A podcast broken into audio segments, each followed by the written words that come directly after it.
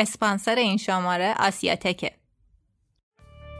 یکی از ضرورت های دنیای امروز ما از زندگی شخصی تا کاری و جمعی نیازهای ارتباطاتیه. احتمالا اسم آسیاتک رو به عنوان یکی از شرکت هایی که سرویس اینترنت خونگی میدن شنیدین. اما سرویس دهیشون به اینجا محدود نمیشه. آسیاتک کامل ترین راهکارهای ارتباطی رو به کاربرای خونگی و سازمانی ارائه میده. سرویساشون شامل اینترنت ADSL و TDLTE wireless برای کاربرای خونگی و اینترنت سازمانی VoIP یا تلفن ثابت سازمانی سرور و خدمات data center میشه که پاسخگوی همه نیازهای ارتباطی اشخاص و شرکت هاست. راستی آسیاتک اخیرا یه سرویس باحال به اسم خطوط تلفن toll free راه اندازی کرده که می‌تونه یه فرصت برای کسب و کارها باشه که پیش شمارشون 9000 تماس مشتری با شرکت رایگانه امکان ارسال پیامک انبوه با همین شماره هم وجود داره.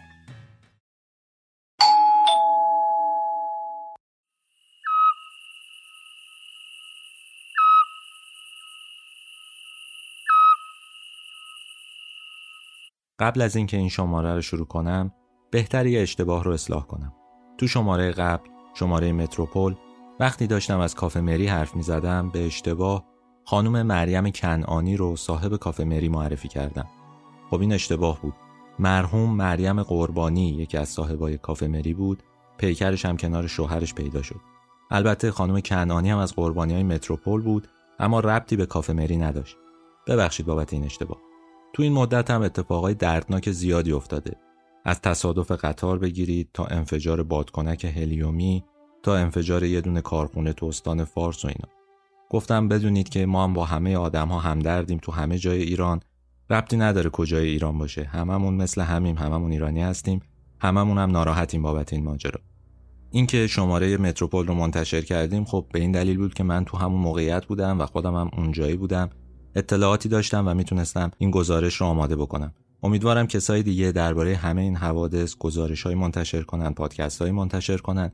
بخشی از حقیقت حالا همش هم نه یه بخشی از حقیقت معلوم بشه. شب سی آذر سال 1330 دکتر محمد مصدق توی نطق رادیویی از مردم درخواست کمک کرد. موضوع این بود که اختلاف ایران با انگلیسا به اوج خودش رسیده بود و دولت دچار کسری بودجه شده بود.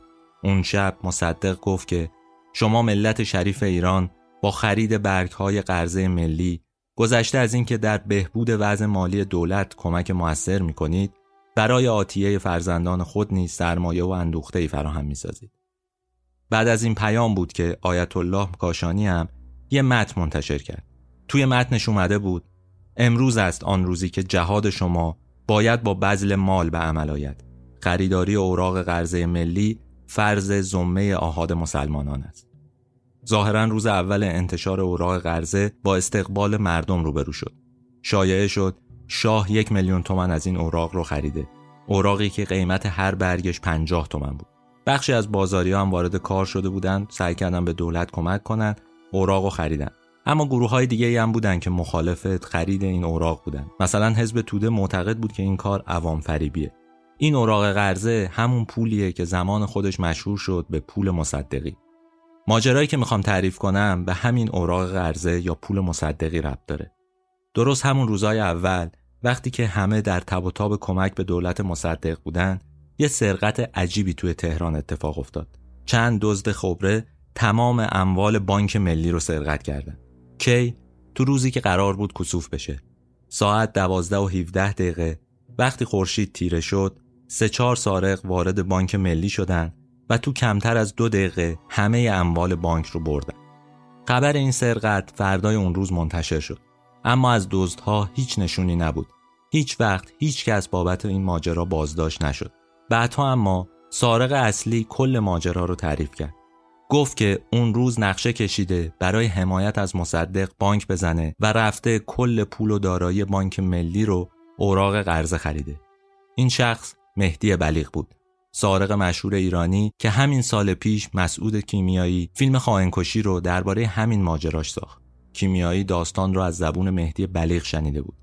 ماجرا هم برمیگشت به زمانی که آقای کیمیایی با بلیغ هجر و نشر داشت حالا مفصل درباره این قصه حرف می‌زنیم اما این نکته مهمیه که بدونید مهدی بلیغ برای کمک به دولت ملی از بانک ملی دزدی کرد. من کریم نیکو نظرم و این شماره 24 پادکست رادیو تراژدیه که توی تیر سال 1401 منتشر میشه. این بار می‌خوایم بریم سراغ یه سارق. آدم نامآوریه اما مثل بقیه شخصیت هایی که تا امروز ازشون حرف زدیم خوشنام نیست. ولی زندگی پرماجراش، داستان سرقتهاش، قتلها و اعدامش تو سال 60 تکون دهنده است. این شماره می‌خوایم از مهدی بلی حرف بزنیم. کسی که زمانی مشهور شد به آرسن لوپن ایرانی و مرد هزار چهره. دزدی که آثار مونتسکیو ژان ژاک روسو رو می‌خوند کاخ دادگستری رو به یه بیچاره فروخته بود دوباره از کاخ دادگستری فرار کرده بود و زمان حبسش به زندانی ها راه و چاه نجات از زندون رو نشون می‌داد. آقای مهدی بلیق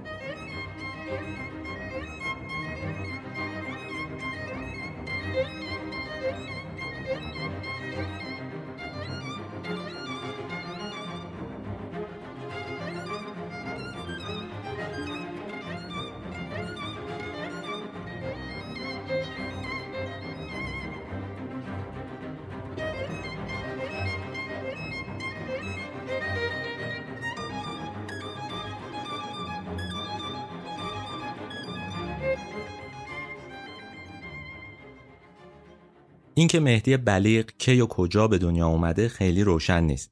من سال تولدش رو از توی یه حکم دادگاه پیدا کردم. متولد سال 1297 بوده.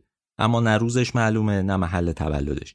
طبق گفته های خودش و مطالبی که تو روزنامه ها منتشر شده، آقای بلیغ توی دبستان و دبیرستان شاگرد زرنگ و درسخونی بوده. یه جورای تیزهوش بوده. هر سال شاگرد اول کلاس می شده. برای همینم همه معتقد بودن که آدم با استعدادیه و احتمالا رشد می‌کنه پیشرفت می‌کنه و آدم مهمی میشه. اما مثل خیلی از خانواده های عادی توی اون زمان مشکلات مالی اونقدر زیاد بود که آقای بلیغ مهدی بلیغ نتونست درسش رو ادامه بده. تا جایی که فهمیدم اون دیپلمش رو گرفته و دیپلم گرفتن هم خب می‌دونید تو دهه 20 واقعا نه کار راحتی بود نه آدمای عادی از پسش برمی اومدن اصلا دنبالش می‌رفتن. درس خوندن به هر حال مربوط به یه قشر خاصی می‌شد. اما بلیغ ظاهرا درس خوندن رو اونقدر دوست داشت که دوره دبستان و دبیرستان رو کامل تموم کرد اونم با معدل بالا. همه فکر می‌کردن دانشگاه میره. اما فشار اقتصادی اونقدر سنگین بود که آقای بلیغ مجبور شد بره کارمند جز وزارت دارایی بشه یه کارمند دونپایه. واقعیتش اینه که بلیغ از همون زمان مدام به این فکر می‌کرد که باید یه راهی پیدا کنه برای پولدار شدن. فقر جلوی پیشرفتش رو گرفته بود و همین عقده شده بود براش تا یه راهی پیدا کنه که خودش رو از فقر نجات بده. بلیغ اون زمان همراه برادر بزرگترش و مادرش تو خیابون شاپور وحدت اسلامی امروز زندگی می‌کرد و زندگی سختی هم داشت. حالا اینکه استخدام وزارت دارایی شده بود یا بخشی از مشکلات رو حل می‌کرد ولی واقعیتش اینه که فقر اونقدر ریشه دار بود که این خانواده پا نمی‌گرفت که کاری بکنه محله رو عوض بکنه یا زندگیش رو بهتر بکنه همین بود که باعث می‌شد یه آدمی مثل بلیغ سرخورده بشه و فکر کنه چی کار می‌تونه بکنه تا از شر این بیپولی مداوم نجات پیدا بکنه. واقعیتش اینه که مهدی بلیغ از زمانی که تصمیم می‌گیره زندگیش رو تغییر بده شبیه سال گودمن توی سریال بهتر با سال تماس بگیریده. آدم باهوش، رند، نترس، کل خراب که نمی‌تونست انرژیش رو به راحتی مهار کنه. عین سال گودمن دست به کارایی می‌زنه که بعضی وقتا عجیب و غریب به نظر میاد اما با ذاتش همخونه با تلاشش برای اینکه تبدیل به یه موجود دیگه بشه. حالا خب اون قصه یه آدم معمولیه که تبدیل به شیطان میشه. قصه مهدی بلیغ هم از این چیزی کم نداره واقعا. وقتی تو اداره دارایی کار می‌کرد شروع کرد به تمرین جعل امضا. دیگه معلومه با چه هدفی داشت این کارو می‌کرد اون از روی متنها رونوشت برمیداشت امضاها رو تکرار می‌کرد تا هم لحن و هم خط و هم امضاها رو خوب یاد بگیره. همین هم شد که خیلی زود تونست با جعل سند برای خودش یه کار کاسبی کوچیک را بندازه. خب گفتم اداره دارایی بود دیگه. مراجعه کننده زیادی داشت و مهدی بلیغ با جعل برگه های مالیاتی می‌تونست کار خیلی از آدم ها رو را بندازه با قیمت پایینتر. از اینا پول می‌گرفت تا خرجش در بیاد. محمد بلوری خبرنگار قدیمی و مشهور صفحه حوادث که یه زمانی سردبیر کیهان بود بعدها درباره قطرهای زنجیره‌ای هم حرف زده و اینها دوستی داشته با بلیغ. و تو کتاب خاطراتش خاطرات شش دهه روزنامه نگاری نوشته که وقتی یکی از کلاهبردارای مشهور متوجه کیفیت کار بلیغ شد اونو وسوسه کرد تا به جای کارهای کوچیک بره سراغ یه کار بزرگتر. چی؟ جعل پروانه های ارز دولتی بانک ملی. بازم بانک ملی. واقعا از هر دری وارد میشیم به بانک ملی می‌رسیم. اون موقع هم مثل الان به خاطر مشکلات ارزی که دولت پیدا کرده بود دریافت و خرید ارز خیلی سخت شده بود. بانک ها با مجوز بانک ملی ارز رو به آدما می‌دادن. بلیغ با تشویق همین کلاهبردار که البته اسمش معلوم نیست شروع کرد به جعل این اسناد. بابت هر کدومش هم پول درست و حسابی می‌گرفت. کم کم کارش بالا گرفت و آشنا شد با دار و دسته خلافکارا و کلاهبردارای حرفه‌ای‌تر. کسایی که می‌خواستن ارز بیشتری بگیرن از دولت. تقریبا کار وزارت دارایی رو یه جورایی رها کرده بود. حضورش اونجا برای جعل همین اسناد بود. اما خیلی زود لو رفت. معلوم شد که همه سندهای جعلی کار بلیغه و برای همین تو سال 27 28 دقیق معلوم نیست یک بار بازداشت شد. اون وقتی که بازداشت شد حدودا مثلا سی سی و یک ساله بود دیگه. این بازداشت براش خیلی سخت نبود. دلیلش هم این بود که بلیغ تازه مزه پول رو چشیده بود و دیگه نمی‌تونست مثل سابق زندگی کنه. تازه زندان درهای تازه‌ای به روش باز کرد. فهمید که اونجا می‌تونه گروه خودش رو تشکیل بده.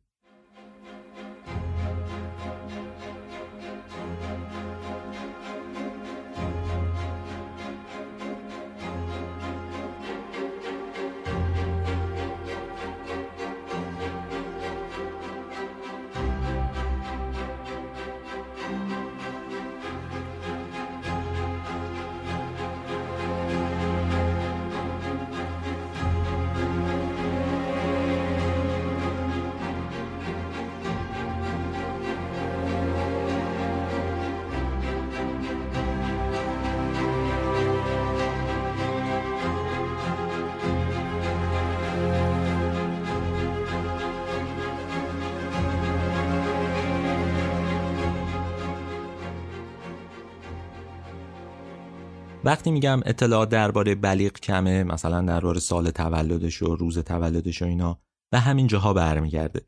از همون زمان هر کسی خواسته قصه بلیغ رو تعریف بکنه فقط کلیات ماجرا رو کنار هم چیده. درباره سرقتاش حرف زدن درباره کلاهبرداریاش و اینجور چیزا حرف زدن ولی زمانبندی درستی نداره. مثلا خیلی ها میگن سال 28 اون افتاد زندان و کارش تموم شد بعد فراموش می‌کنن که آخرین حکمی که مثلا براش صادر شده مربوط به سال چهله این دوازده سال رو حذف می‌کنن ماجرا رو کنار هم میچینن فقط پیرنگ رو درست می‌کنن. ولی اصل قصه اینا نیست. اینا همش ضد و نقیزه و بیشتر همه محو کارهای بزرگش شدن. واقعیتش اینه که بلیغ توی زندان تازه با آدمای جدیدی روبرو میشه آدمای خلافکار و کلاهبردار درجه یکی که هر کدومشون تخصص ویژه‌ای داشتن. همونجاست که به این فکر میافته یه دار و دسته برای خودش تشکیل بده. بلیغ اصلا شبیه کلاهبردارا و دزدای معمولی نبود. از همون اول خوش لباس بود خوشپوش بود خوشتیپ بود. به خودش کامل می‌رسید. انگلیسی و عربی بلد بود. اهل کتاب بود اهل مطالعه بود. ماجرای سیاسی هم خوب می‌فهمید. عقل سیاسی داشت شعور سیاسی داشت و همه چیز رو دنبال می‌کرد. می‌خوام بگم خیلی متفاوت بود از سارق معمولی و جیب برو اینجور چیزا که معمولا تو زندان میافتند آدم عادی به نظر نمی‌رسید. راهش هم خیلی سریع جدا می‌کرد. یعنی همون موقع هم که افتاد زندان سعی کرد معاشرینش رو انتخاب بکنه با همه نشینه و پاشه. سعی کرد یه گروه خاصی برای خودش انتخاب بکنه. بلیغ تو زندان با دو نفر آشنا میشه که بعدها نقش مهمی تو زندگی کاری و شخصیش بازی می‌کنن. این دو نفر هم هیچ ربطی به اون توضیحی که الان دادم نداره. این دو نفر رو آورد تو گروهش تا در واقع ضعف‌های خودش رو بپوشونه. کیا بودن اون دو نفر؟ اولین نفر مهدی نظری بود. استوار اخراجی ارتش. نظری ظاهرا از پادگانی که توش خدمت می‌کرد فشنگ میدزدید میآورد تو بازار سیاه میفروخت. این البته یه کارش بود. چون اون موقع وضع ارتشی به نسبت بقیه گروه ها و اقشار بهتر بود یکی از کارهایی که آقای نظری می‌کرد این بود که کالاها رو ور میداشت میآورد بیرون تو بازار میفروخت یه پولی به جیب می‌زد. دارو دسته هم بر خودش تو ارتش رو انداخته بود. بعدها اونو گرفتن یعنی همون سال 27 28 بازداشت شد به جرم سوء استفاده و اختلاس و فساد از ارتش اخراجش کردند و انداختنش زندان. یکی دیگه از آدمهایی که بلیغ باشون آشنا شد و اون آورد تو گروه خودش یک کسی بود به اسم هوشنگ مجتبایی مجتبایی مشهور بود به مهندس کار اصلیش هم جعل سند و کلاهبرداری بود. همون کاری که خود مهدی بلیغ هم توش مهارت داشت. هوشنگ مجتبایی البته فقط بابت جعل سند بازداشت نشده بود. یکی از اتهامایی که داشت راه اندازی خونه فحشا هم بود. ولی خب اونم یکی دو سال بیشتر زندان نموند بلیغ این دو نفر رو اضافه کرد به گروهش به عنوان پایه های اصلی بقیه افرادی که اضافه شدن بعدها کسایی بودن که به طور پراکنده می اومدن و می‌رفتن برای هر عملیاتی برای هر سرقتی این چند نفر جدید اضافه می شدن و بعد حذف می شدن. نکته مهم اینه که بلیغ تو زندان با افراد مختلف با تخصصهای مختلفی آشنا شد و کم کم کارهای مختلف یاد گرفت. یاد گرفت گاف صندوق باز کنه، یاد گرفت هفتیر بکشه و یاد گرفت نقشه سرقت بریزه. این از اون تخصصهایی بود که تو زندان بهش اضافه شد. وقتی این سه نفر آزاد شدن یعنی بلیغ، نظری و مجتبایی شروع کردن به طراحی نقشه سرقت. بلیغ برای کارش یه روش خاصی در نظر گرفت.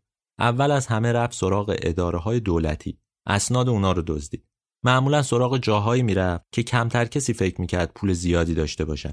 اما اون سندها و اوراق ارزی اداره ها و وزارتخونه ها رو میدزدید می آورد به مالخرای حرفه‌ای و افراد مختلف میفروخت. این راه باعث می‌شد که اصلا اسمش بین دزدا سر زبون هم نیفته. کسی نمی‌دونست تو اداره های دولتی سرقت ها چجوری اتفاق افتاده. خب با این دزدی ها قاعدتا وضع مالیش خوب شد. پول زیادی به دستشون رسیده بود. تقریبا وضعشون رو به راه شده بود. ولی واقعیتش این بود که بلیغ مدام فکر می‌کرد این جور سرقت ها گهگاه اتفاق میفته نمیشه به شکل مداوم بهش فکر کرد. نمیشه هر روز رفت یه اداره یا زد. برای همین دنبال یه کار مداوم بود. براش بتونه یه درآمدی تولید بکنه و زندگیش رو بچرخونه. داریم از چه سالهایی باز حرف می‌زنیم؟ 28 29 برای اینکه حالا قصه درآمدزایی بلیغ رو توضیح بدم باید یه ماجرای دیگه ای رو براتون شرح بدم تا متوجه اصل قصه بشید. این ماجرا برمیگرده به خانم نیلا کرامکوک. نیلا کرامکوک اون روزها توی تهران یه مدرسه باله تأسیس کرده بود. به دخترای نوجوان باله یاد می‌داد. اگه مجله کتاب تراژدی رو خونده باشید تو شماره اول یه پروفایل یه شرح حال مفصل دربارش منتشر کرده کرامکوک اولین سانسورچی زن سینمای ماست. زمان جنگ جهانی دوم وقتی از هند وارد ایران شد اون رو مسئول بررسی فیلم های خارجی تو ایران کردن. از طرف سفارت انگلستان منصوب شد برای این کار. اون موظف بود جلوی فیلم هایی که علیه متفقین تبلیغ می‌کردن و بگیره. بعد از جنگم کرامکوک تو ایران موند یه کتاب نوشت و یه مدرسه باله را انداخت. حتی میگن با گروهش رفتن کاخ شاه و جلوی اونا برنامه اجرا کردن و کلی هم مورد توجه قرار گرفتن. روش خاصی هم برای آموزش رقص داشت به دخترای جوون مثلا یکیش این بود که خانواده ها حتما همراهشون بیان افراد رضایت نامه داشته باشن از این شرایطی که امکان آموزش وجود داشته باشه به هر حال تو فضای اون سالها. اینایی که تعریف کردم همشون یه قصه فرعیه. می‌خوام فقط یه نکته ای رو توضیح بدم. اینکه راه اندازی مدرسه نیلا کرامکوک این فکر رو تو سر بلیغ انداخت که اونم می‌تونه یه مدرسه رقص رو برای خانم های جوان رو اندازی کنه. ولی مدرسه رقص برای خانم های جوان پولدار. ایدهش این بود که یه کلاس رقص را میندازم خانواده های پولدار رو میارم اونجا. اولا متوجه میشم که این پولدارا تو کجا زندگی می‌کنن تو کدوم خونه ها وضعیتشون رو میسنجم. دوم یه پولی هم از اینا به جیب می‌زنم دیگه. البته بعدها اومدن گفتن که این کلاس رقص نبوده یه خونه فحشا و اینجور چیزا بوده. درباره این خیلی نمیشه صحبت کرد چون ثابت نشده. ولی این قطعیه که اون زمان اومد یه کلاس رقص را انداخت. کجا؟ تو طبقه دوم کافه شهرداری. همین چهارراه ولیعصر فعلی اومد کلاس رقصش رو اونجا تأسیس کرد. اونقدر هم ظاهرساز بود و خوش سر و زبون بود و خوش تیپ بود و گفتم مسلط به دو تا زبون بود که خانواده های اشراف و پولدار توی اون سالها جذبش می شدن می اومدن سراغش تا بچه هاشون رو آموزش بده. این ولی یه پوشش هم برای کارهای آقای بلیغ بود. اون محل آموزش رقص رو تبدیل کرد به دفتر کارش. یه جور پاتوق برای اینکه دوستاشو بیاره اونجا با همدیگه به سرقت های بعدیشون فکر کنن. همونجا بود که بلیغ سراغ نقشه های دیوونوارش برای سرقت از جواهر فروشی های تهران رفت. نمی‌دونم شاید شنیده باشید اینو ولی یکی از کارهای بزرگی که بلیغ کرد که سر و صدا کرد و خیلی دربارش حرف زده شد سرقت از ده تا جواهر فروشی توی یک شب بود. ده تا جواهر فروشی رو تو تهران همزمان زد و همه انگوش به دهن مونده بودن چون هیچکس نمی‌دونست چجوری ممکنه همچین کاری. چجوری پلیس و پاسبان ها نتونستن اون رو بگیرن. این قصه البته توی ماجراهای بعدی آقای بلیغ گم شده. ولی اگه به روزنامه های اون زمان مجله های دهه 20 به خصوص اواخر دهه 20 به هر حال مراجعه بکنید حتما این شهر رو می‌بینید. خود بلیغ هم یکی دو بار دربارش حرف زده. ولی خب توجه های کمتری جلب کرد این یکی از مهمترین کارهایی که بلیغ توی سالهای دهه 20 انجام داد. قبل از اینکه وارد دهه جدید بشه یه سرقت بزرگ انجام داده جز اون چند تا ماجرای دیگه هم داره که من الان براتون توضیح میدم. همشون شما رو شوکه خواهد کرد مطمئنم. یکی از مشهورترین ها رو خود آقای بلوری که توضیح دادم خبرنگار بود اون زمان توضیح داده. ماجرا از این قراره. اون روزا بلیغ با یه دختر خانم به اسم هما نامزد کرده بود. بعدها همین هما خانم همسرش شد و البته قائله هم سر اون ماجراها به راه افتاد. حالا بعدا شرحش رو میدم. الان داریم درباره زمان عشق و عاشقی دوران نامزدی و اینا حرف می‌زنیم دیگه. ظاهرا یه روز که بلیغ و هما دنبال حلقه ازدواج بودن از جلوی جواهر فروشی مزفری میگذرن. هما وقتی به ویترین اون مغازه نگاه می‌کنه یه گردنبندی رو می‌بینه و توجهش جلب میشه. وقتی اون گردنبند رو قیمت می‌کنن متوجه بالا بودن قیمتش میشن. بلیغ هم نگاه می‌کنه میگه اینو تو حتما می‌خوای. هما میگه آره دوستش دارم ولی واقعا قیمتش بالاست. از پسش بر نمیایم ماها من می‌دونم اینو.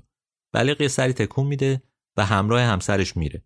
همون شب بلیغ رفقاش رو دور هم جمع می‌کنه و نقشه سرقت از جواهر فروشی مزفری رو می‌کشن.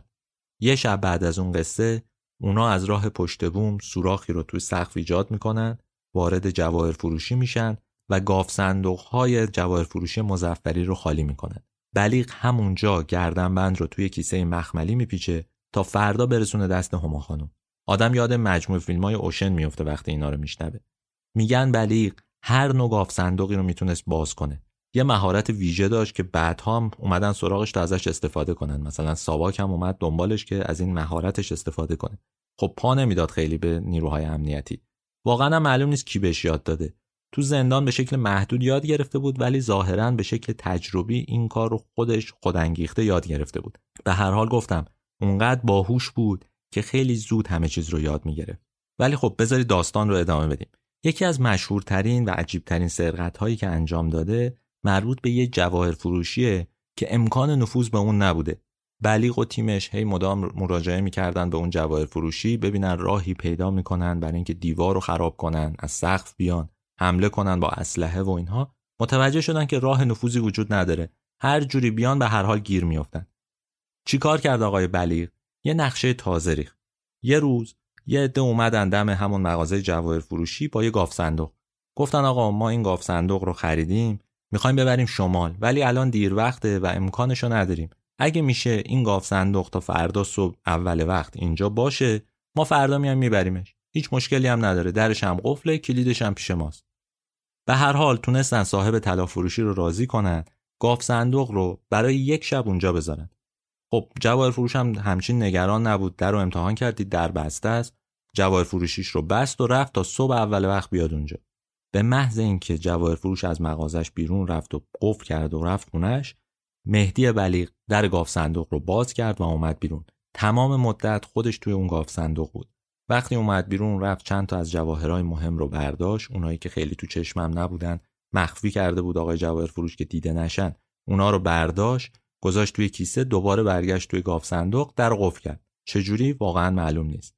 صبح که اومد آقای جواهر فروش نگاه کردید چیزی دست نخورده ظاهرا. در گاف صندوق هم قفله. چند دقیقه بعدم صاحبای گاف صندوق اومدن گاف صندوق رو برداشتن و رفت.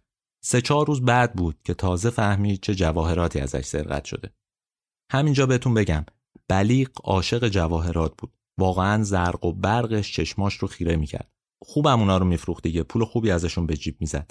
اما واقعا اتش داشت نسبت به جواهر. شاید هیچ چیز دیگه ای مثل جواهر توجهش رو جلب نمی‌کرد.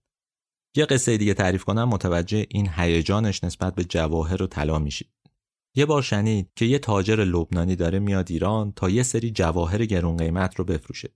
وقتی از زمان ورودش مطلع شد شروع کرد به طراحی یه نقشه. اومد همون پاتوق قبلیش همون کلاس رقص دوستاش رو دور هم جمع کرد و نقشش رو تعریف کرد. قرار بود این بار به عنوان توریست دزدی کنن. چجوری؟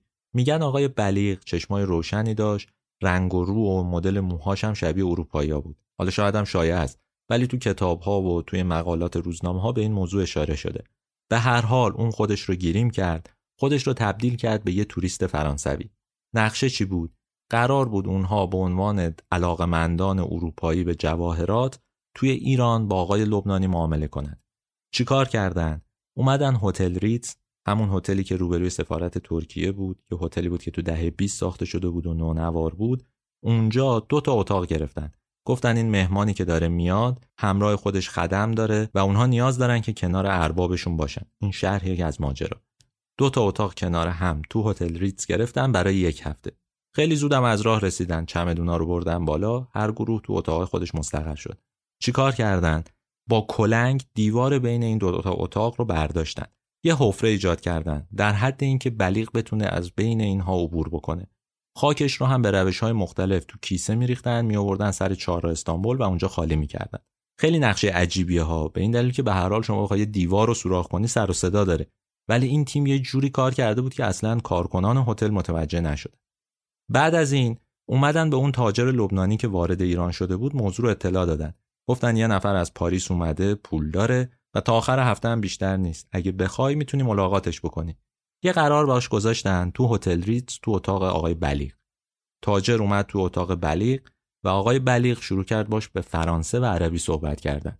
اون تاجر میگن کپ کرده بود از دیدن همچین آدمی. به دو تا زبون مسلط بود خیلی راحت صحبت می‌کرد خوشتیب بود. معلوم بود که پول داره. بعد از اینکه جواهرات و دید آقای بلیغ دو سه تاشو انتخاب کرد. گفت که من میرم اینا رو می‌ذارم تو کمد تا پول شما رو براتون بیارم. بهش هم گفته بود که پول من به فرانک ها من ریال ندارم که به شما بدم. تاجرم گفته بود که خب برای من فرانک بیاری خیلی بهتره اصلا کار درست دارم همینه. آقای بلیغ جواهرات رو برداشته بود اومده بود توی همون اتاق در یه کمدی رو باز کرده بود لباسا رو کنار زده بود. حفره پشت این کمد بود. یه کمد گذاشته بودن جلوی این حفره تا اصلا کشف نشه. آقای بلیغ از توی اون حفره عبور کرده بود رفته بود تو اتاق کناری. بعد اومده بودن در دوتا اتاق رو قفل کرده بودن. از در هتل همشون تک تک اومده بودن بیرون. هیچ کس هم مشکوک نشده بود چون می‌گفتن که خب اینا یه مهمون دارن. مسافرایی هم که بیرون اومدن وسایلشون رو نبردن حتما برمیگردن. چند ساعت بعد بود که معلوم شد چه کلاهی سر تاجر لبنانی رفته. این قصه رو تعریف کردم یاد گروه سوراخ تو دیوار افتادم. اگه اهل فیلم باشید می‌دونید دارم درباره چه فیلمی صحبت می‌کنم. همون فیلم مشهور پل نیومن و رابرت ردفورد به هر حال آقای بلیغ اونقدر شیفته جواهرات بود که حتی برای خارجی ها هم نقشه می‌کشید. نقشه های عجیب و غریب. شما فکر کنید دیگه داریم درباره اواخر دهه 20 اوایل دهه 30 صحبت می‌کنیم و ببینید ذهن یه آدم چجوری کار می‌کنه. تا جواهرات مختلف رو به شیوه های مختلف بدوزه سرقت هایی که ریسکشون هم بالاست. کارهای خطرناکیه. ولی آقای بلیغ واقعا سر نترسی داشت. جواهر که می‌دید انگار اصلا نمی‌تونست خودش رو کنترل کنه. دست به هر کار خطرناکی می‌زد.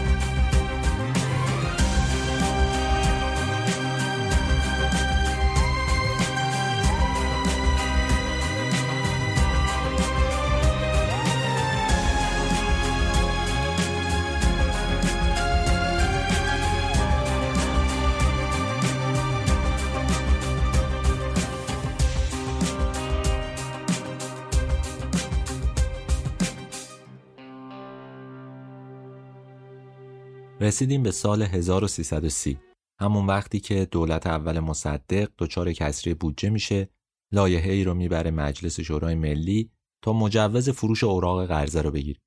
از مرداد تا آذر اون سال کشمکش بین نماینده های موافق و مخالف ادامه پیدا می‌کنه اما در نهایت لایحه تصویب میشه و قرار میشه اوراق قرضه عرضه بشه به مردم و مردم هم بخرن. می‌دونید که این ماجرا مسبوق به سابقه است در واقع. تو دوره مشروطه یک بار دولت دچار کمبود بودجه شد. تصمیم گرفت که وام بگیره. از کشور روسیه اومد وام بگیره. ولی تو مجلس سر و صدا شد. معین تجار بوشهری سور ایستاد که این کار خیانته. یه نامه اون زمان از طرف مجلس شورای ملی منتشر شد. قرار شد مردم طلا و جواهر و پولشون رو بدن به دولت. در ازاش یه سری اوراق بگیرن که بتونن هم بعدها پولشون رو پس بگیرن هم سودی بگیرن و اینجور چیزا. خود بازاری ها و نماینده های مجلس هم اون زمان اومدن کمک کردن تا این کار را بیفته. اون موقع بود که بانک ملی توی ایران تأسیس شد. بازم برگشتیم سراغ بانک ملی. بعد از دوره مشروطه دولت دچار کمبود بودجه می‌شد ولی دیگه از این کارا نمی‌کرد. سعی می‌کردن یه جوری رد و فتح کنن ماجرا رو. تو دوره رضا هم که روش کارش متفاوت بود قرارداد جدید نفتی نوشته شده بود. بعد هم خوردیم به جنگ و اشغال و اینجور چیزا. تو دوره مصدق وقتی سرشاخ شد با انگلیسا بحران جدیتر بود. فکر می‌کردن مردم این بار هم کمک می‌کنن و حتما از پس ماجرا برمیان. کسری بودجه خیلی زیاد بود توی اون دوران. ولی واقعیتش اینه که هم احزاب سیاسی خیلی پشت ماجرا وای نستدن هم مردم فقیرتر از اون بودن که بتونن کاری بکنن برای دولت. با این همه بازاری ها تجار سیاستمدارا وارد کار شدن و سعی کردن این اوراق رو بخرن. اسمش هم در اومد گفتم پول مصدقی بود اون موقع. توی همین زمان بود که بلیغ دست به کار شد. گفتم اهل مطالعه بود و فکر می‌کرد این کار خرید اوراق قرضه به نفع هم است.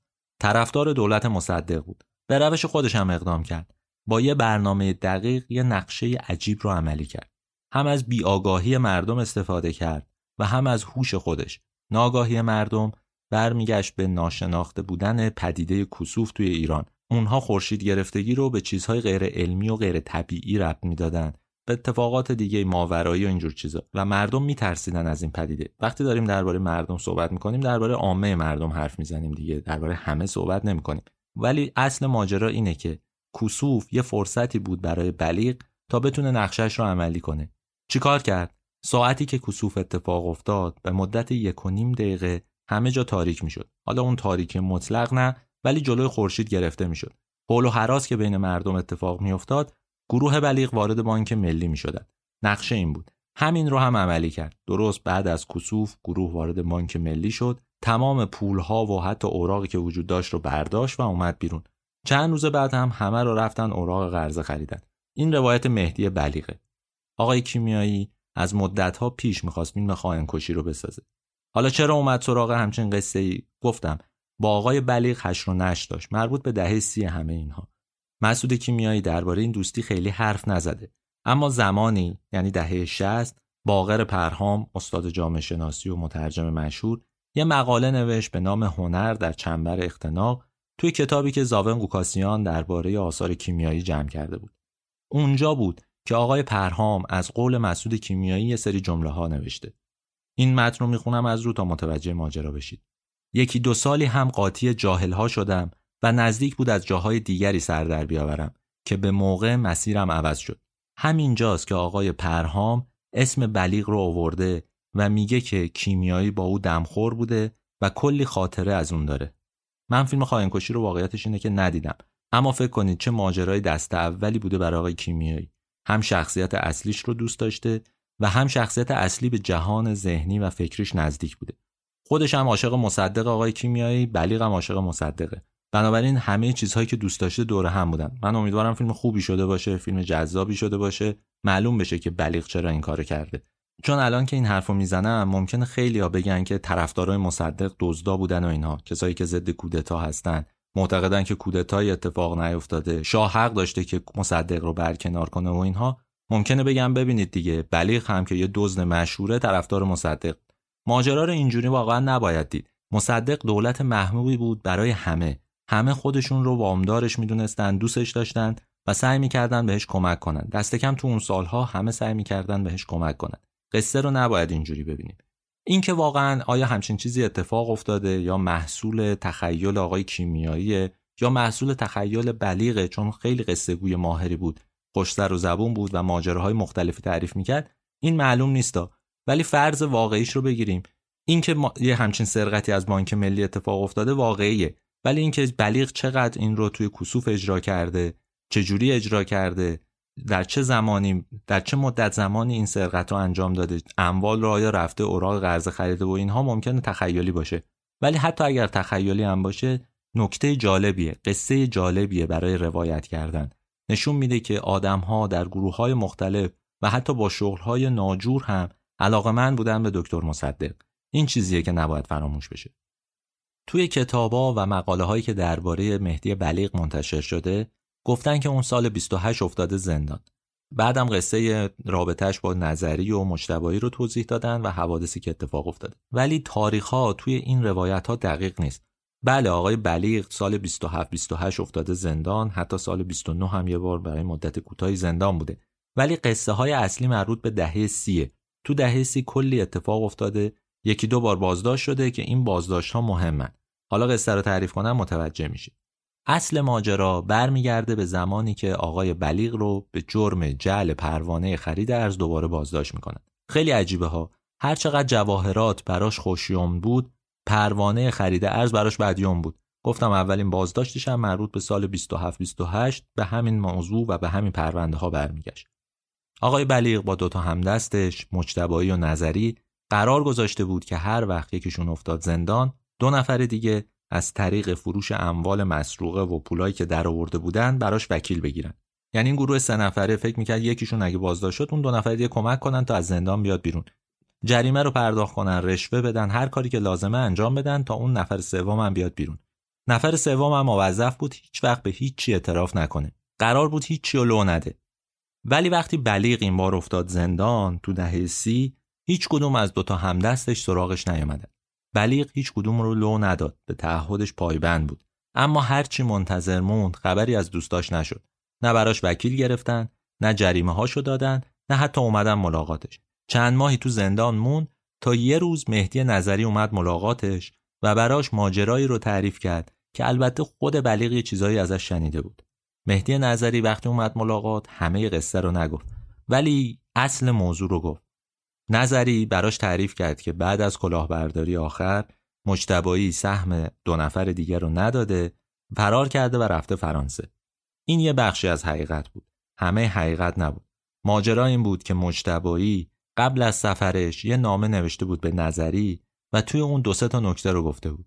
اول گفته بود که فکر می‌کنه بلیغ داره سرش کلاه می‌ذاره می‌خواد سر به نیستش بکنه و از کار بندازتش بیرون.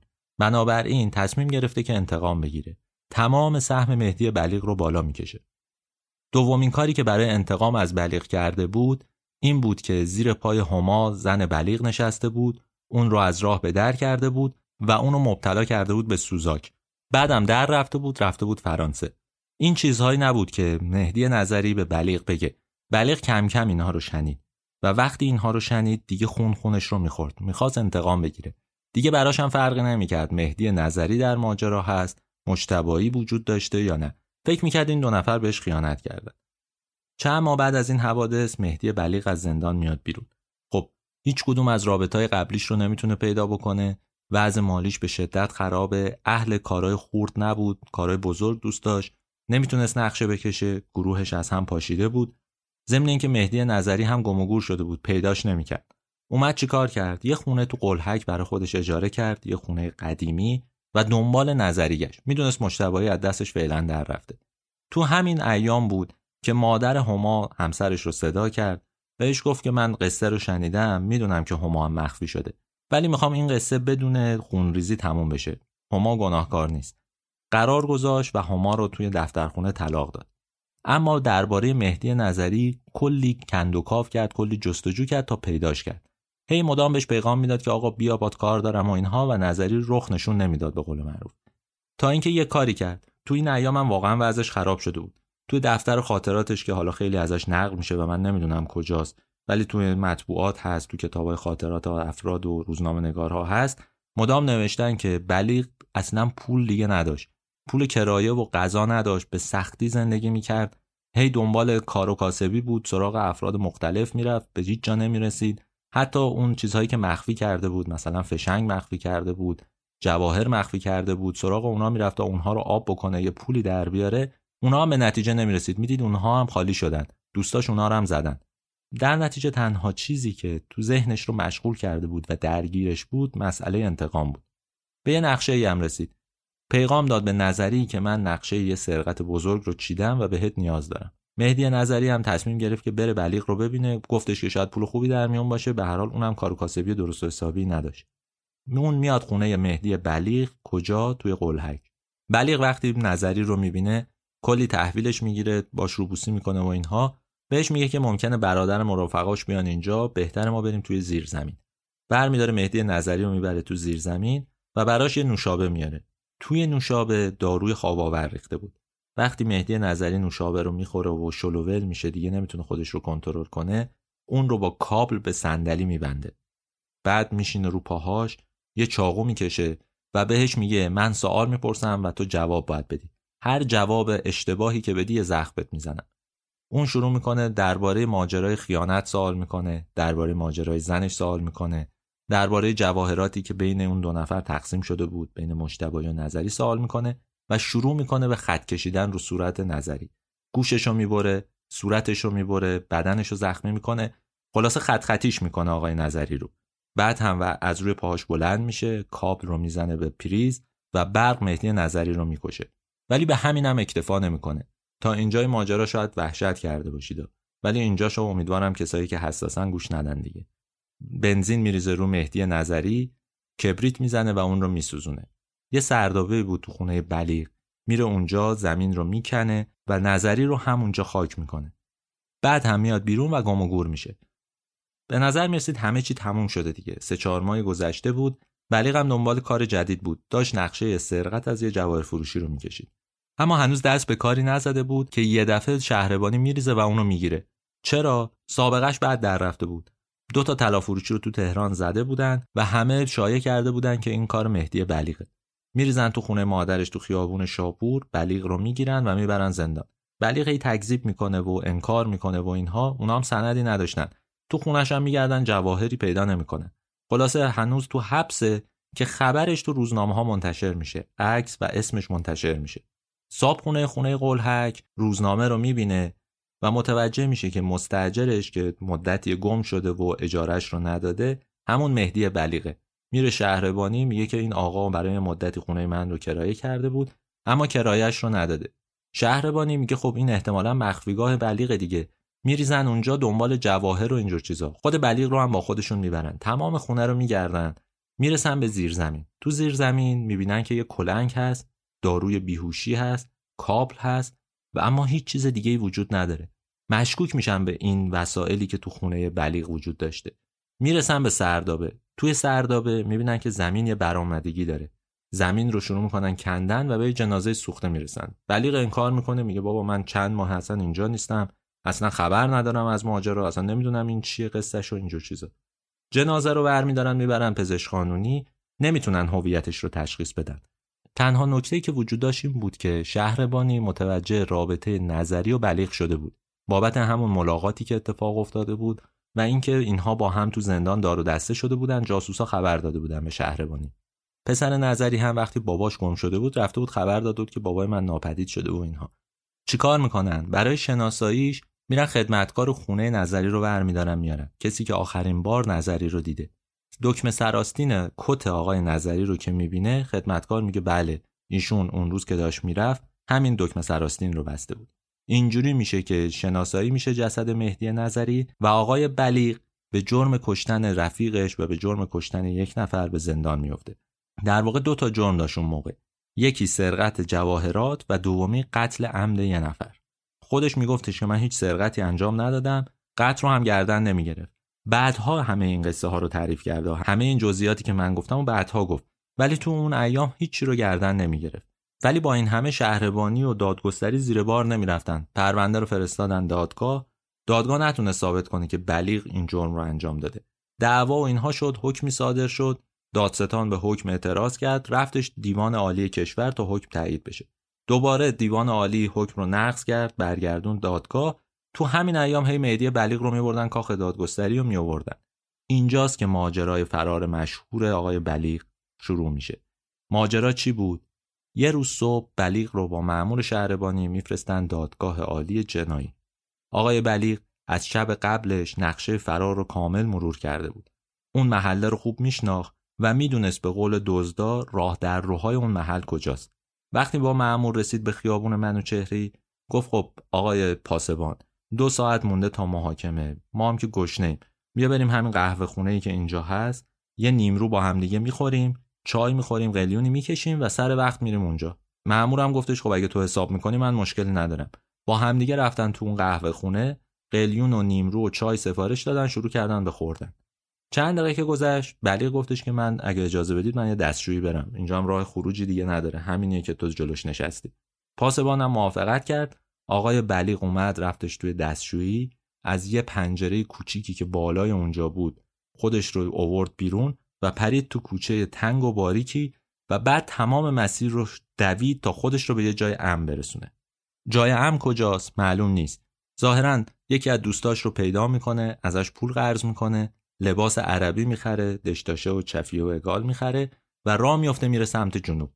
از اونجا هم یه قاچاقچی پیدا می‌کنه تا ببرتش کویت. جایی که کلی کارگر ایرانی بود اونجا. بعد از کودتا می‌دونید دیگه کلی کارگر از شرکت نفت فرار کرده بودن رفته بودن کویت کار می‌کردن بیشترشون عضو حزب توده بودن. آقای بلیغ هم میره پیش اونها. یه یک سالی اونجا زندگی می‌کنه و فکر می‌کنه که دیگه همه چی امن و امان شده. تا اینکه متوجه میشه که پلیس بین الملل دنبالشه و یه روز تو کویت واقعا بازداشتش می‌کنن. بعد از بازداشت سوار لنجش می‌کنن که از اونجا بیارنش ایران. چهار ساعت راه تا ایران. از کویت با لنج اگه شما بخواید بیاد حدود چهار ساعته. توی آب که میان دریا خورده طوفانی بوده. حال همه پاسبان ها و مامورای پلیس به هم ریخته بود. همشون داشتن بالا می آوردن بلیغ از این فرصت استفاده می‌کنه. خودش تعریف کرده که من همینجوری قلط زدم از بالای لنج و خودم رو انداختم تو آب. رفتم زیر آب چند دقیقه زیر آب موندم. و همونجور دست بسته یعنی دستاش که دستبند زده شده بود شنا کردم تا خودم رو برسونم به یه ساحلی. شبم بود و اصلا نمی‌دونست کجا داره میره. صبح که چشش رو وا می‌کنه می‌بینه توی جزیره یه کنار یه پیرمرد ماهیگیر. واقعا شبیه فیلم های هالیوودی ها. ولی این قصه که آقای بلیغ تعریف کرده. گفته که یه پیرمرد ماهیگیری من رو نجات داد اووردش توی خونش و چند ماه ازم نگهداری کرد. بعدم همراه این پیرمرد رفته بود شروع کرده بود کار کردن. تو اون جزیره ازش نگهداری کرده بود و بلیغ هم همونجا موندگار شده بود. هر وقتم مأموری غریبه چیزی میومد بلیغ قایم می‌شد. تو همین مدت آقای بلیغ عاشق دختر اون ماهیگیر شد. اسم این دختر چی بود؟ سعیده. مهدی بلیغ همونجا با سعیده ازدواج می‌کنه و از سعیده صاحب یه بچه هم میشه. یه مدتی اونجا با همدیگه زندگی می‌کنن ماهیگیری می‌کردن کار معمول رو که تو منطقه انجام میشه رو انجام می‌دادن. دنبال سید مروارید بودن و اینجور چیزا. ولی قصه بعد از یه سال عجیب میشه. یه روز سعیده یه روزنامه رو براش میاره. معلوم میشه که پلیس توی کشورهای عربی دنبال اون میگرده. راه حل آقای بلیغ چیه؟ میگه که اگه ما بریم یه جای شلوغ تو شلوغی گم و گور میشیم. وقتی اینقدر یه جای پرت هستیم که هر از گاهی پلیس میاد سراغش و هی همه جا رو میگرده بهتره که ما بریم یه جایی بین شلوغی. تو جمعیت گم بشیم راحت تره این خانواده سه نفره یعنی بلیغ همسرش سعیده و پسرشون این سه نفر را میفتن میان توی بغداد. یک هفته توی بغداد موندن تا اینکه بلیغ متوجه میشه دو نفر همش دنبالشن. حواسش جمع میشه. سعی می‌کنه خودش رو تو بازار اونجا گم و گور بکنه ولی یه دفعه یه ماشین میپیچه جلوش دستبند می‌زنن بهش و بلیغ رو بازداشت می‌کنن. فکر می‌کنید بلیغ گرفتار شد؟ خوشحالم که شما متوجه ماجرا هستید. بلیغ هیچ وقت اینجوری گرفتار نمی‌شد.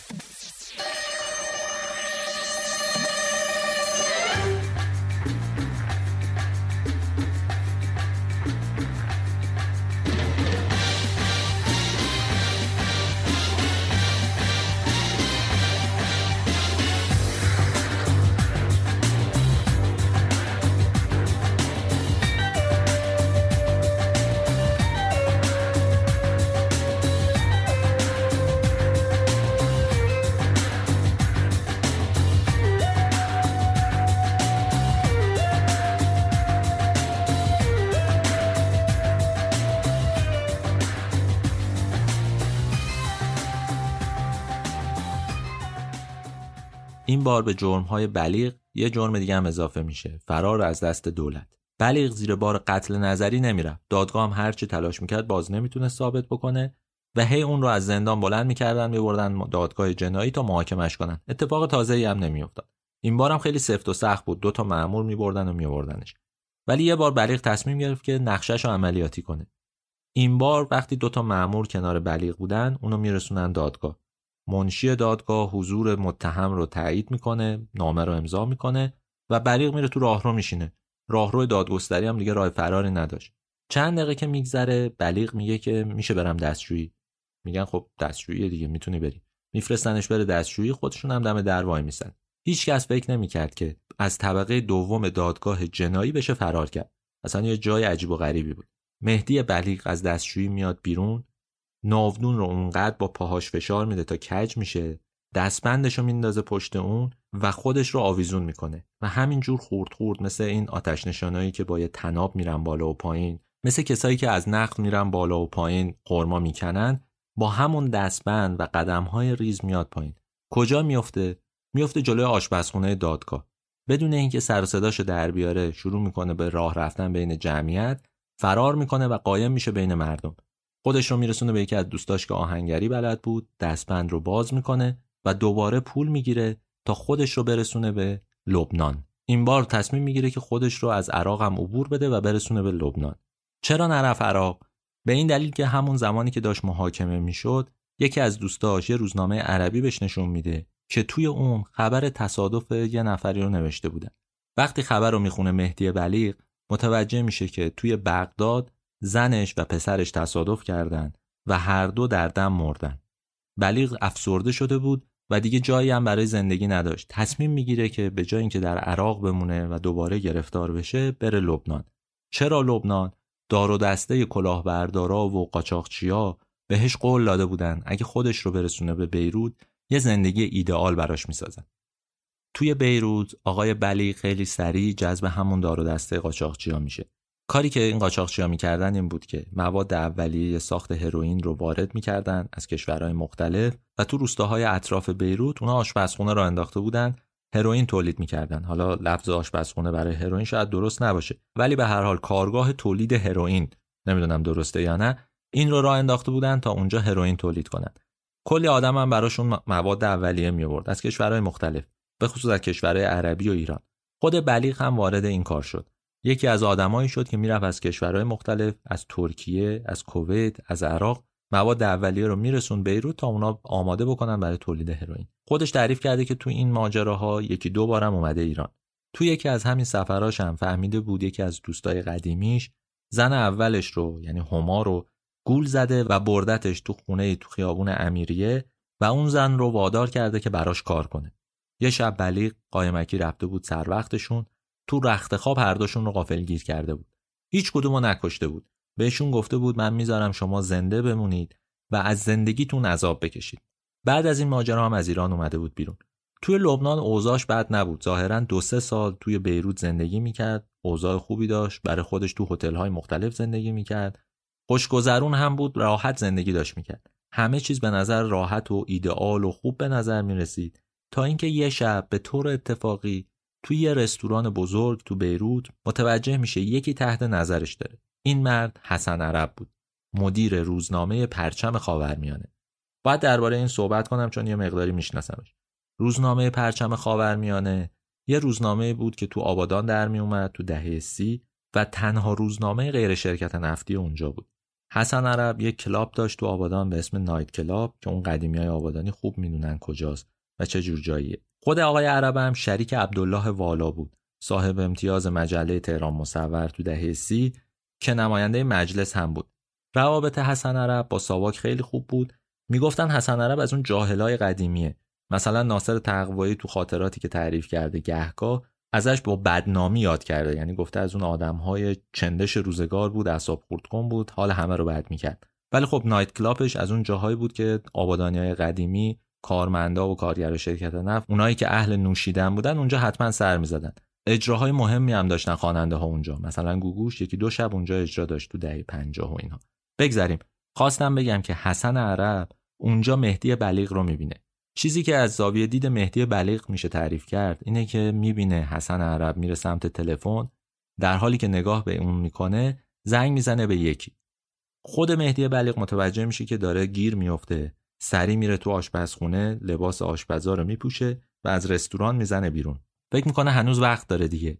خودش رو میرسونه هتل تا پول و مدارکش رو داره ولی قبل از اینکه از در اتاقش بیاد بیرون صدای یک شلیک گلوله میشنوه و پلیس میریزه داخل اتاقش و اون رو بازداشت می‌کنه. همینجاست که پلیس بین الملل مهدی بلیغ رو بعد از سالها حدود سه چهار سال توی بیروت بازداشت می‌کنه. تا اینجا کلی از حوادث و ماجراها رو تعریف کردم جز یکی از معروف ترین هاش فروش کاخ دادگستری. می‌دونید اگه اسم مهدی بلیغ رو هم گوگل بکنید احتمالا همین ماجرا اول از هر چیز دیگه به چشمتون میاد. فروش کاخ دادگستری. واقعیتش اینه این قصه به مرور زمان تغییر شکل داده و پاورقی نویسا تو دهه سی کلی شاخ و برگ بهش دادن عجیب و غریبش کردن بهش اضافه کردن و تبدیلش کردن به یه داستان دیگه. اینکه اصل ماجرا چی بوده دیگه الان گم و گوره ولی اون چیزی که از توی روزنامه های همون دوران از توی مجله های همون سالها میشه فهمید هنوز تغییر اونچنانی نکرده اینه که قصه مربوط به کلاهبرداری از یه روستایی ساده دل اهل عراق بوده. ظاهرا این آقا تمام زمین ها و اموالش رو فروخته بود، نقد کرده بود، اومده بود تهران تا خونه و ماشین بخره. یکی دو روز که گذشته بود چند نفر اونو معرفی کردن به بلیغ استاد هفت روزگار بلیغ برای اینکه بتونه اموال این آدم رو تصاحب بکنه یه نقشه مفصل کشیده بود. کلی هم آدم رو به خط کرده بود تا کارش جلو بره. می‌خواست چیکار کنه؟ کاخ دادگستری رو به این آدم بفروشه. شبیه شوخی ها ولی واقعا این کارو کرده. اون برای اینکه بتونه این روستایی رو فریب بده یه ماشین مدل بالا اجاره می‌کنه یه راننده استخدام می‌کنه یه قرار تو هتل هما می‌ذاره و اون مرد رو بر میداره و میاره هتل هما. یه شب براش توضیح میده که من کلی ملک و املاک دارم. ولی یه ملک خیلی خوب دارم که حاضرم به قیمت به تو بفروشم. دارم از ایران میرم نیاز دارم که این رو سریعتر بفروشم. بعدم توضیح میده که این ملک در اجاره دولته ولی دولت گفته که هفته آینده خالیش می‌کنه. قرار می‌ذاره که جمعه اون مرد رو ببره تا ملک رو نشونش بده. چیکار می‌کنه در ادامه؟ میاد تمام پاسبان ها و نگهبان های کاخ دادگستری رو می‌خره. به همشون رشوه میده. یه منشی هم پیدا می‌کنه تو کاخ دادگستری بهش یه پولی میده تا روز جمعه در اتاق وزیر رو باز کنه. صبح جمعه ماشینش رو میفرسته دنبال همون خریدار اون رو بر میداره میاره دم کاخ دادگستری و اون آقا وارد کاخ میشه. کاخ خالیه و بلیغ نشونش میده میگه این اتاقای مختلفشه که الان دولت گرفتتش اینجا. اون منشی هم میاد میگه دولت هنوز نتونست جایی رو پیدا کنه اگه میشه به جای یه هفته یه ما بهش وقت بدید. بلیغ هم میگه اشکالی نداره حالا ما داریم صحبت می‌کنیم و اینجور چیزا. بعدم بلیغ میره میشینه پشت میز وزیر و اونجا با خریدار صحبت می‌کنه. همونجا با هم توافق می‌کنن. قرار میشه برن یه دفترخونه. دفترخونه کجاست؟ یه مغازه متروکه رو بلیغ پیدا کرده بود. میز و صندلی چیده بود توش و اونو تبدیل کرده بود به یه دفترخونه جعلی و قلابی. اون خریدار و بلیغ با هم پا میشن میرن دفترخونه قرارداد تنظیم می‌کنن پول نقد رو می‌گیره و بلیغ غیب میشه. یک ماه بعد وقتی خریدار با سند وارد کاخ دادگستری میشه می‌بینه که هیچ کسی از اونجا بیرون نرفته. پیگیری که می‌کنه همه می‌زنن زیر خنده. تازه می‌فهمه که چه اتفاقی برای زندگیش افتاده اون آقا. این معروف ترین سرقتیه که بلیغ انجام داده. تقریبا تو هر جایی هم که درباره مهدی بلیغ بخونید این روایت وجود داره. ولی تو گذر زمان تغییر شکل داده. یه بار این خریدار تبدیل شد به یه امریکایی یه بار تبدیل شد به دو تا مرد عرب یکی دو بارم تبدیل شد به روستایی های اهل جاهای مختلف. ولی اون قصه اصلی اون پیرنگ اصلی واقعا همونیه که براتون تعریف کردم. این روایتی که تو روزنامه های اون سالها گهگدار تو بین خطوط بهش اشاره شده. روایت های دوست و آشنای بلیغ و روزنامه نگارهای قدیمی هم همین چیزی که براتون تعریف کردم و تایید می‌کنه. ولی خب شما می‌تونید بین افسانه و واقعیت افسانه رو انتخاب کنید چون جذابتر احتمال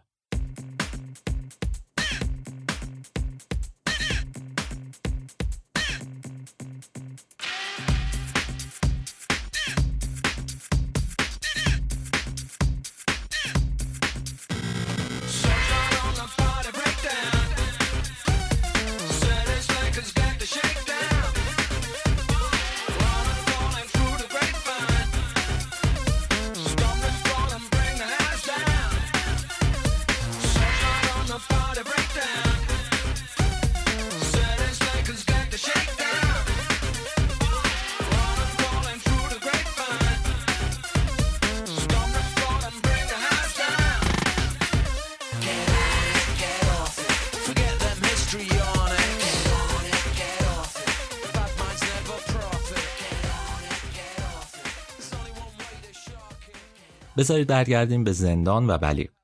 خب این دفعه دیگه بلیغ نمی‌تونست فرار کنه. این بار دیگه به راحتی اجازه نمی‌دادن که بلیغ از زندان بیاد بیرون. ولی بلیغ برای خودش اونجا کار و کاسبی خودش رو راه انداخته بود. تو تمام این مدتی که فراری بود یا تو زندان بود یا تو تهران داشت دنبال کارهای سرقت و اینا می‌رفت یه چیز رو فراموش نکرد و اون خوندن کتاب بود. میگن که مهدی بلیغ قوانین جزا و قانون مالیات رو به خوبی بلد بود. حفظ بود همشون رو. برای همین وقتی حبس بود شده بود مشاور زندانیا برایشون دفاعی می نوشت خیلی هم قصه درباره اینا تعریف کردن. اینکه مثلا یه مچه قاضی رو گرفته بود که یه بند قانونی رو اشتباه کرده بود بلیغ اصرار کرده بود این بندی که میگید محتواش این نیست منشی دادگاه رفته بود چک کرده بود دیده بود بله حرف بلیغ درسته. از این قصه ها زیاده.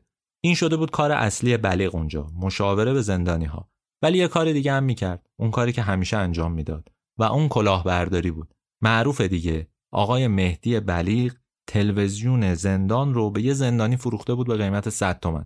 روزی که زندانی داشت می‌رفت بیرون تلویزیون رو برداشته بود می‌خواست با خودش ببره بیرون. دم در جلوش گرفته بودن گفته بودن بابا کل ماجرا سرکاریه باشه برو خونتون می‌خوام بگم آدمی بود که هرگز حرفه اصلیش یعنی کلاهبرداری رو فراموش نمی‌کرد. گاهی برای تفریح هم شده این کار انجام می‌داد مثل همین ماجرای تلویزیون. ولی به هر حال مهمترین کاری که تو زندان داشت انجام می‌داد مشاوره به زندانی ها بود. من وسط این جستجوهایی که داشتم انجام می‌دادم به یه مصاحبه برخوردم با آقای آلبرت برناردی. آقای برناردی اون سالها وکیل آقای بلیغ بوده تو دادگاه به خصوص تو دو تا دادگاه آخری که داشته. توی مصاحبه‌ای که با نشریه کانون وکلا انجام داده سال 82 آقای برناردی ماجرایی روایت کرده که جذابه. اون میگه بلیغ یه سارق معمولی نبود.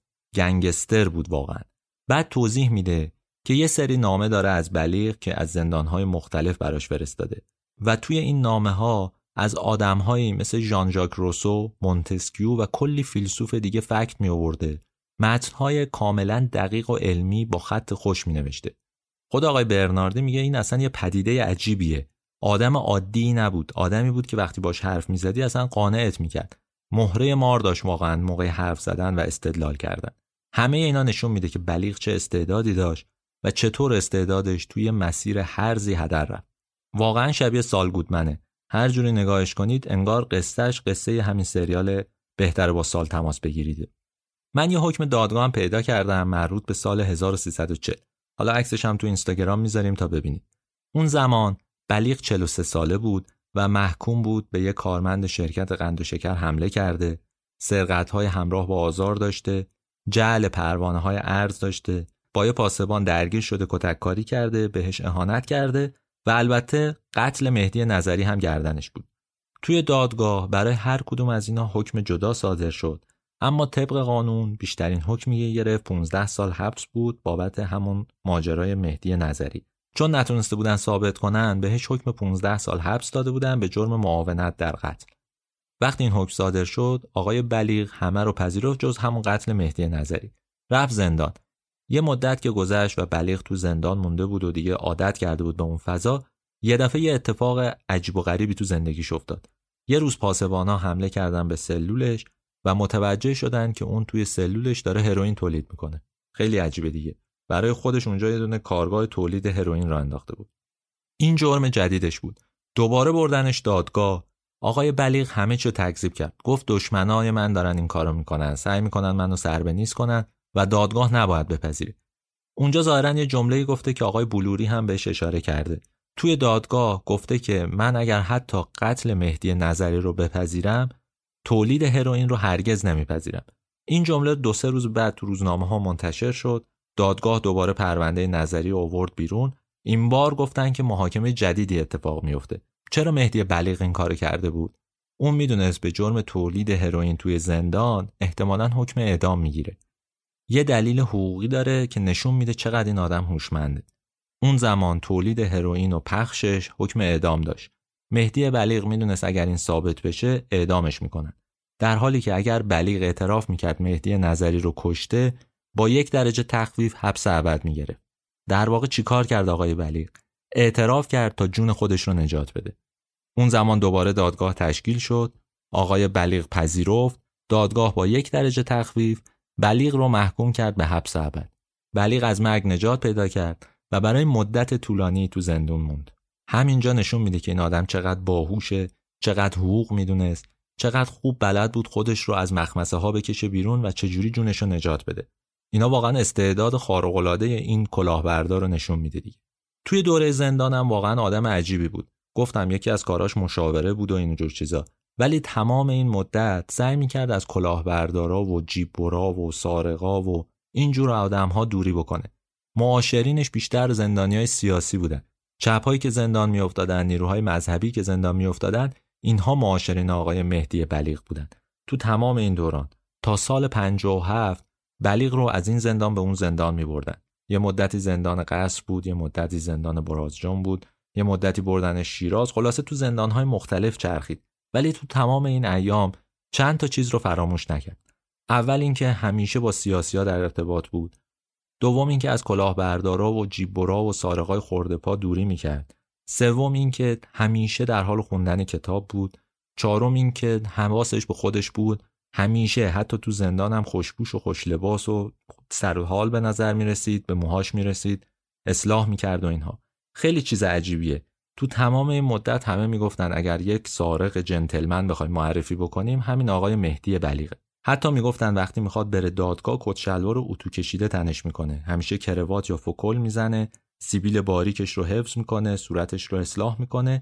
آدمی هم بود خوشمشرب با گروه های مختلف که حرف می‌زد همه جذبش می‌شدن. کلی قصه داشت برای تعریف کردن کلی حادثه و ماجرا رو از سر گذرونده بود. دیگه همه می‌دونستن چه جور آدمیه.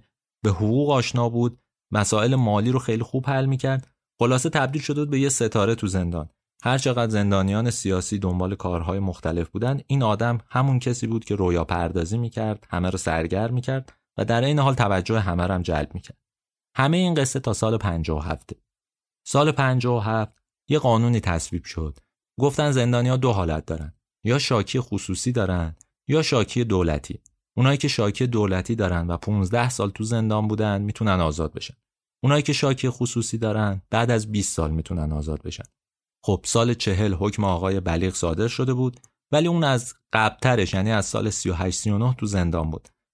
اوایل سال 58 مهدی بلیغ رو از زندان آزاد می‌کنن. چه اتفاقی برای بلیغ افتاد؟ بلیغ که اومد بیرون دید تقریبا همه دوستاش یا از ایران رفتن یا بازداشت شدن تو دوران انقلاب. یا اصلا درگیر کارهای دیگن دیگه مثل قدیم نیست اوضاع. شرایط تغییر کرده همه میترسن اون سرقت های عجیب و غریب دیگه اتفاق نمیافته. و هر حال 20 سال تو زندان مونده بود دیگه. اصلا اوضاع جهان و اوضاع ایران تغییر کرده بود. همین روزها بود که افراد مختلف بلیغ رو دیدن. بلیغ دیگه اون آدم قبلی نبود. یا آدمی بود حدودا 60 ساله تغییر که برای خرج روزانش مونده بود.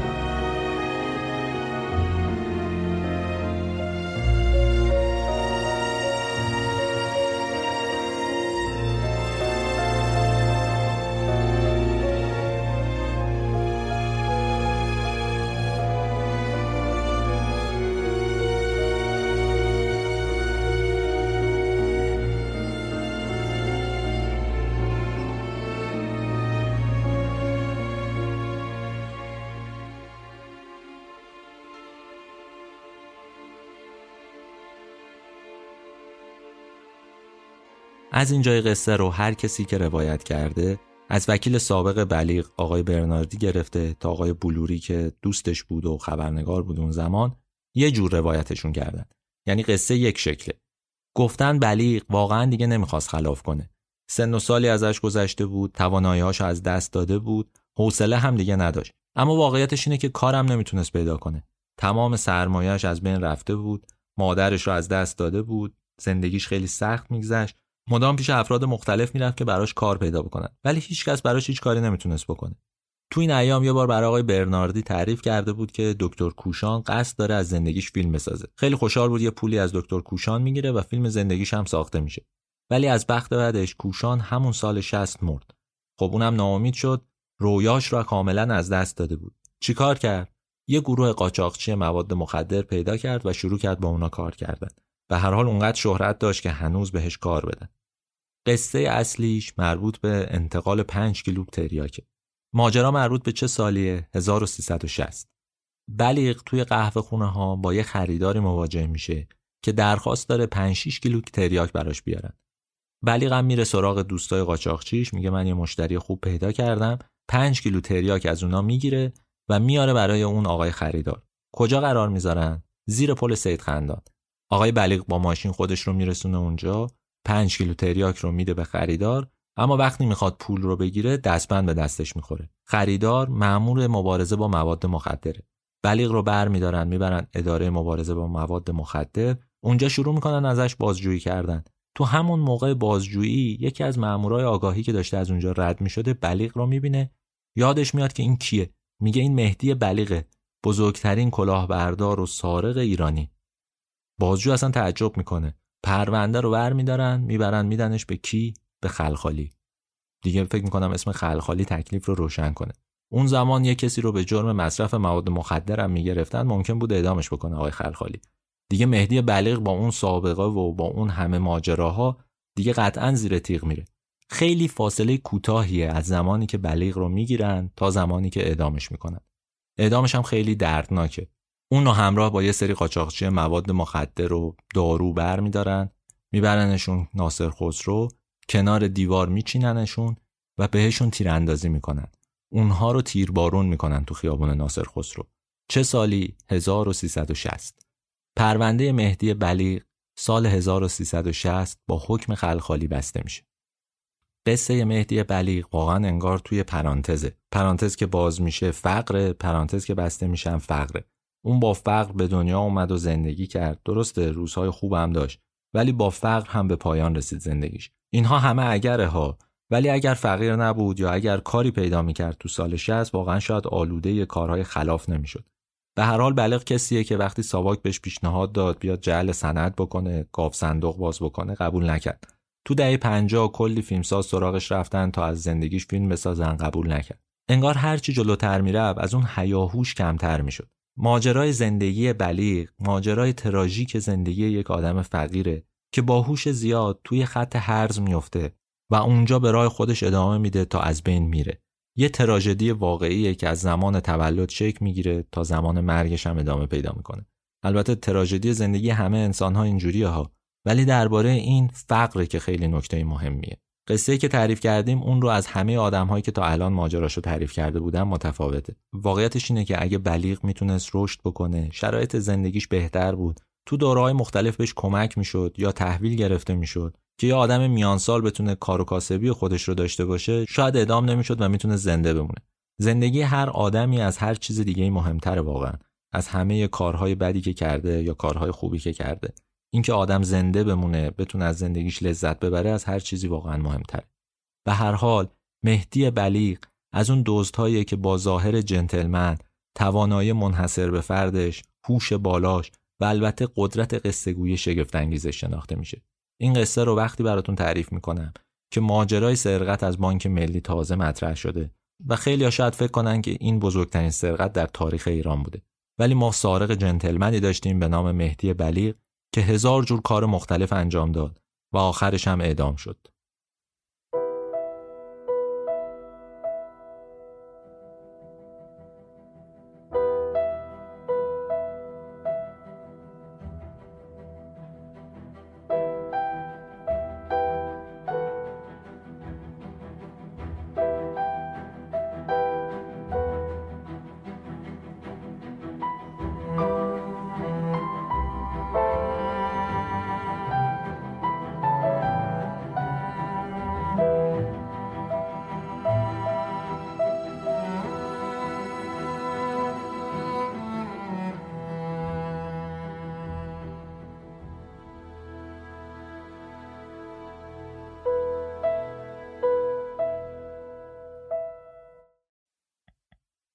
شماره 24 پادکست رادیو تراژدی بود که من کریم نیکو نظر متنش رو نوشتم و اجرا کردم.